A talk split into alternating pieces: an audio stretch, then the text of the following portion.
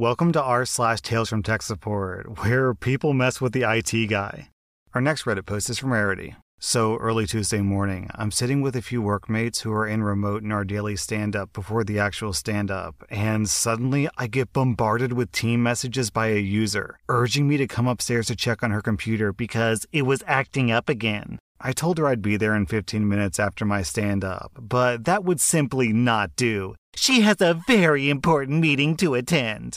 I just sigh, excuse myself from my colleagues, drink the remainder of my coffee, and head up. She's already standing at the doorway of her office, gesturing me to hurry up. None of the programs respond. Everything is acting weird. Nothing works. Have you tried restarting the laptop?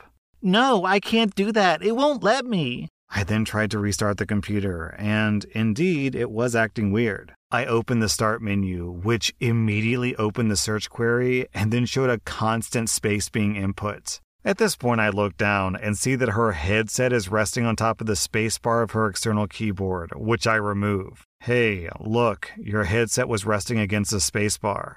A look of mild panic settles in on her face as she angrily explains that this can't be the case because she just set them down before I came over. I asked her to describe one of the issues she was having. When I opened Outlook, it kept scrolling through the mails on its own. I asked her to open Outlook, and then I held down the spacebar, and to nobody's surprise, the error that she reported replicated. Huh, that's weird. It's doing the same thing now. She's trying her hardest to look surprised. Yeah, that's crazy. Anyway, whatever caused it, it's gone now. If you've got any other problems, let me know. As I left, she was opening Teams to join her extremely important meeting. It was her daily stand up. Our next Reddit post is from J. Bain Law. Despite almost doubling my rates for new clients, the work just keeps coming in. I know this wave isn't going to last forever, so I'm taking full advantage of the shortage in the labor market while I can.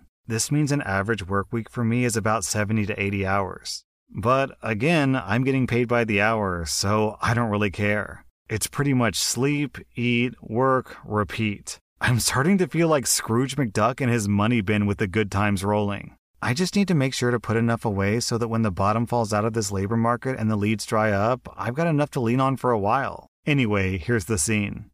Hey, IT guy, when can you get to that new server we were talking about? The manager screamed over at me while I was tending to a new network issue across the cubicle farm. Yeah, I'll get to it sometime, I say, looking at him annoyed. Well, I need it up by this weekend if possible. Feel free to do any of the work at night if that helps. Actually, it does. I might have some time this weekend. Who's my technical contact after hours? Great, we really need that up by Monday. If you have any hangups, just ping the on call tech. They're usually around on the weekends anyhow. So, Saturday night.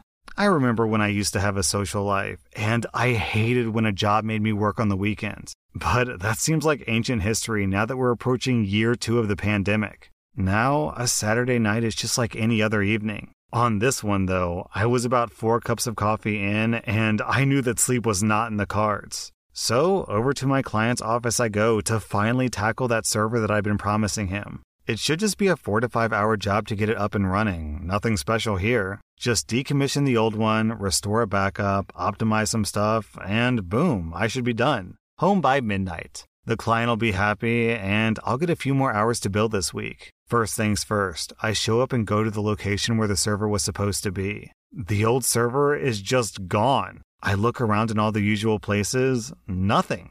I check the not so typical places where some of the in house guys will put stuff, nothing. Hmm.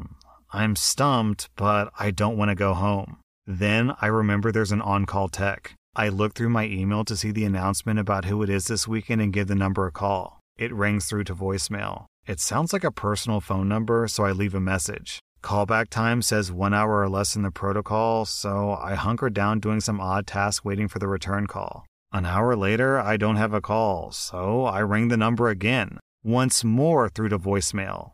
I leave another message saying that if this is not the right person to please let me know, but I have a job that needs finished tonight, so give me a call back ASAP. I went to the bathroom and left my cell phone on a desk. When I came back, there were five missed calls. Thinking something was wrong, I paged through the call log to see it's the same number five times in a row in about seven minutes. Hmm. So I give it a call back thinking it might be the on call tech. The first thing out of the mouth of the guy who answers is, How did you get this number? Uh, you called me five times in a row just now. No, I didn't. Put me on your do not call list. Hey, look, you called me. I figured it might be a return call from such and such company. I'm a contractor doing some work tonight.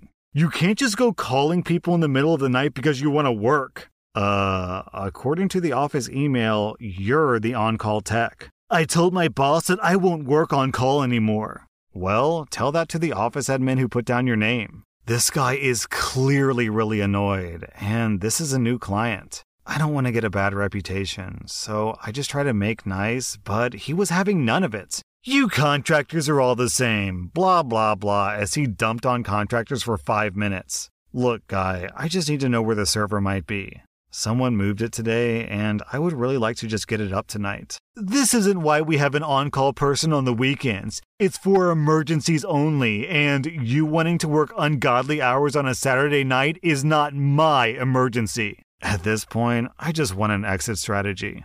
Okay, got it. I'll just let my contact know that we couldn't locate the machine and see what he wants to do on Monday. Got that right, bud. Don't call me again unless there's an actual emergency.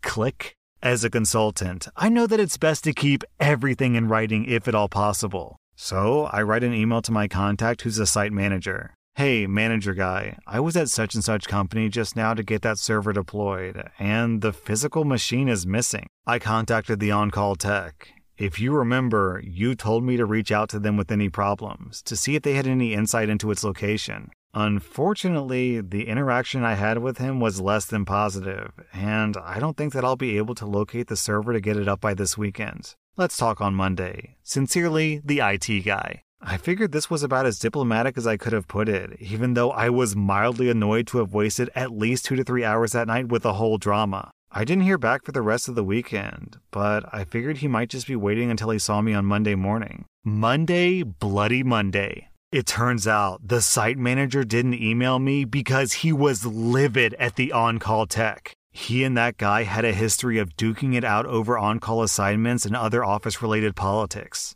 So the manager was taking full advantage of the situation and set up the tech to be fired Monday morning. Apparently, it was fireworks galore, but unfortunately, I got there about 15 minutes after a few tables had been flipped and the police had to be called. And also, apparently, everyone hated this guy for a long time. Word got out that the tech guy was sacked mostly because I complained about him. Now I have people coming up to me thanking me profusely for getting rid of the guy like I was the one who actually fired him. It was an odd way to curry favor with a new client, but hey, if it gets me more work, I'll take it. Also, the random people treating me like I'm some sort of hero, seeking me out to say, thank you, IT guy, is icing on the cake.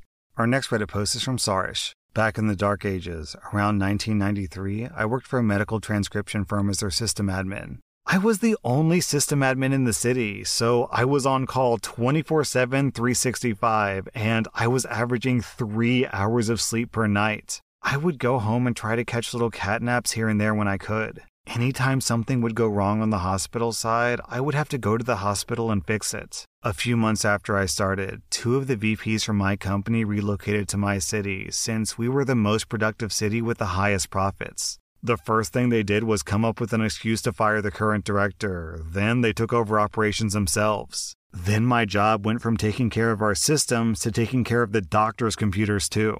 I did what I could, but I was also sending out resumes. Then I was told to go to the hospital to see why the printing stopped. I remember this day. I hadn't been home for two days and I'd been going nonstop for 18 hours. I get there and someone had unplugged the modem. I plug it back in and the printing starts back up again. This doctor walks over to me and tells me that VP number one told him that I would go to his house to work on his home computer. I politely explain to the doctor that I can't do that and that I'm heading home to get some sleep. Then I head back to the office to pick up a few things before heading home. As soon as I walk through the door, I get escorted straight to the VP's office. Both VP1, VP2, and the office manager are there. They proceed to start chewing me out. I just started laughing at them. I'm the only person in a thousand mile radius who knows anything about this system. They lose their temper and tell me that I'm fired and that I have to leave immediately. I honestly said, thank you, and left. This happened on December 15th, my oldest son's birthday. On the way home, I stop by a mom and pop computer store where I know some of the people and drop off a resume. They tell me they have no openings right now, but they'll call me when they do. I talk to a couple of friends while I'm there and head on home. The only thing I'm worried about is telling my girlfriend that I got fired. I walk through the door and she's at work. I see the answering machine blinking, so I hit play. It's the mom and pop computer store. They say their primary Novell engineer just quit and they ask if I'm still available. I call them back and let them know I'll be there tomorrow. That began a much more peaceful career with more time off and better pay. By the way, my old medical transcription company imploded. The VPs were fired. They floundered for about a year and they were bought up by a competing firm. It's honestly incredibly idiotic that your most profitable city was running just fine, and then the VPs come in and start firing people, and surprise, surprise, everything that was working well suddenly isn't working anymore and their company flounders. Haven't you ever heard of if it ain't broke, don't fix it? Or even better, if it ain't broke, don't fire the people who are making sure that it ain't broke. Our next Reddit post is from Seisama. On a certain class of military warship, there's a place. The bridge may be in control of where the ship goes, but Damage Control Central is in charge of how fast it's getting there and whether or not it arrives in one piece. It's run by a high ranking officer from the reactor department and his two cronies one that monitors the ship's water usage and one that monitors the ship's electrical usage. That's me. These three people can bring 97,000 tons of steel and sadness to a halt. Behind them is a small pile of engineering folk, literally the ship's tech support branch. People could call Damage Control Central and report a problem. Anything from a busted light to a ship fire. And between all of us in there, we had the knowledge, skill, authority, and political clout to get a response team out. A lot of people didn't know what kind of authority we held, or exactly who they were talking to when they called down. This made for some very entertaining conversations. One evening, the engineering folk get a call. One of our female sailors picks it up, and naturally, we all listen in because if it's a fire or something, we all need to respond as rapidly as possible. From our point of view, this is how the conversation goes Damage Control Central, engineer speaking. The heater doesn't work? Oh, yeah, that's normal. No, we can't turn it up. What? No, we can't replace it. We're in the middle of the Persian Gulf. Where are we going to get another one? Look, it works fine. Just take shorter showers. Your division can put in a request for a bigger one once we get back to home port, but you're not getting one now. Yeah, no, I'm not ordering one. Replacing those things is beyond the scope of what we're allowed to do when we're sailing. Because policy? Okay, you do that. We'll be waiting. Make sure you request permission to enter. With that, she hangs up, and naturally, we're all staring at her.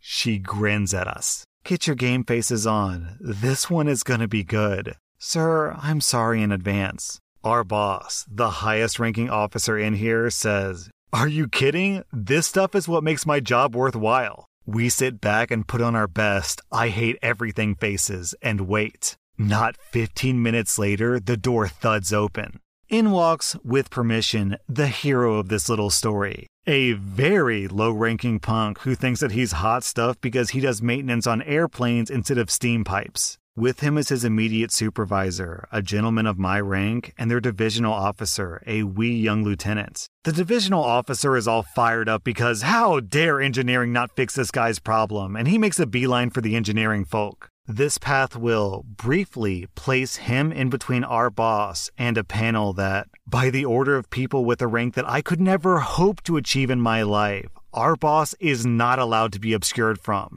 My boss must be able to see that panel at all times. I wait until that merry little band is almost in front of our boss before I speak up. Sir, please go around. Our boss needs to be able to see that panel. I will walk right damn well. He stops because someone of approximately double his rank, four times his time in service, and significantly crankier than him is staring him down. All of the fire in this divisional officer leaves in an instant, which honestly is exactly what I wanted. When high ranking people get fired up, it's usually for a good reason. When baby divisional officers get fired up, everyone in their general vicinity is stupider for witnessing their temper tantrum. Baby divisional officers get much more done when they're calm. This guy realizes that a commander is sitting there and nearly wets himself.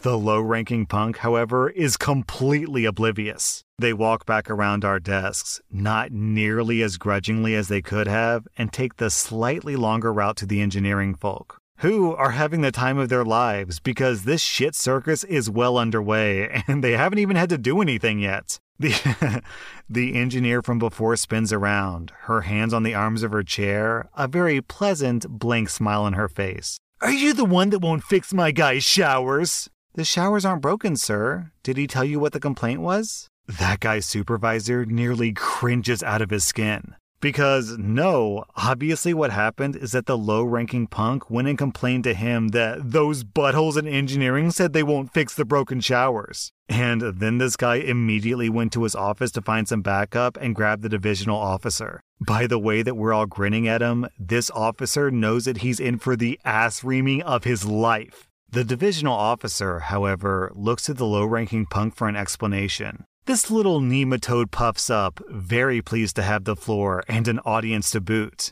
At least two very important officers get to hear his sound reasoning for calling down to the tech line. I was just sitting there wishing that popcorn was allowed in Damage Control Central. Well, the hot water heater in the head can't keep up with the entire division when we all shower in the morning. Does it put out hot water at all? Well, yeah, when we all get up, it works just fine. But as everyone takes their showers, it gets colder and colder. Does it ever go completely cold? No, but with a bigger heater, we could all take as long of showers as we wanted without it running out. Our water control guy speaks up. Showers should be limited to five minutes. You're wasting water. Well, yeah, morning showers are pretty short.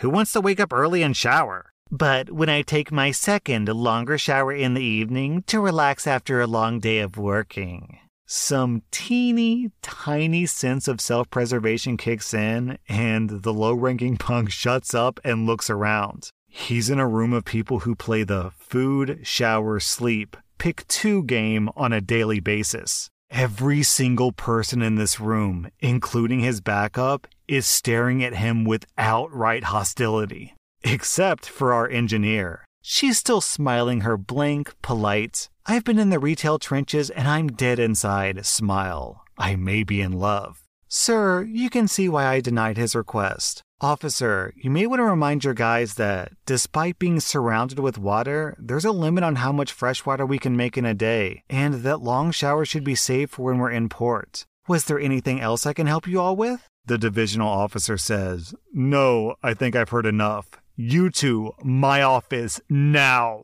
They leave. The low ranking punk superior looks close to tears, or that he's going to shove the low ranking punk out of a porthole. The divisional officer is full of now justified wrath. The low ranking punk still looks vaguely bemused as to why his excellent argument didn't sway us all to his side. The door shuts. All of us immediately put our heads to our desk and cry with laughter. Someone hands the engineer an IOU for drinks at the next port. The engineer supervisor drafts an email to the ship's mid tier leadership that not waking up early enough to get a hot shower is not a reason to request a new water heater and that water on board is limited. No details are provided, and everyone eagerly looks forward to the rumor mill as people try to figure out what spawned that particular reminder. The engines turn and the ship chugs on.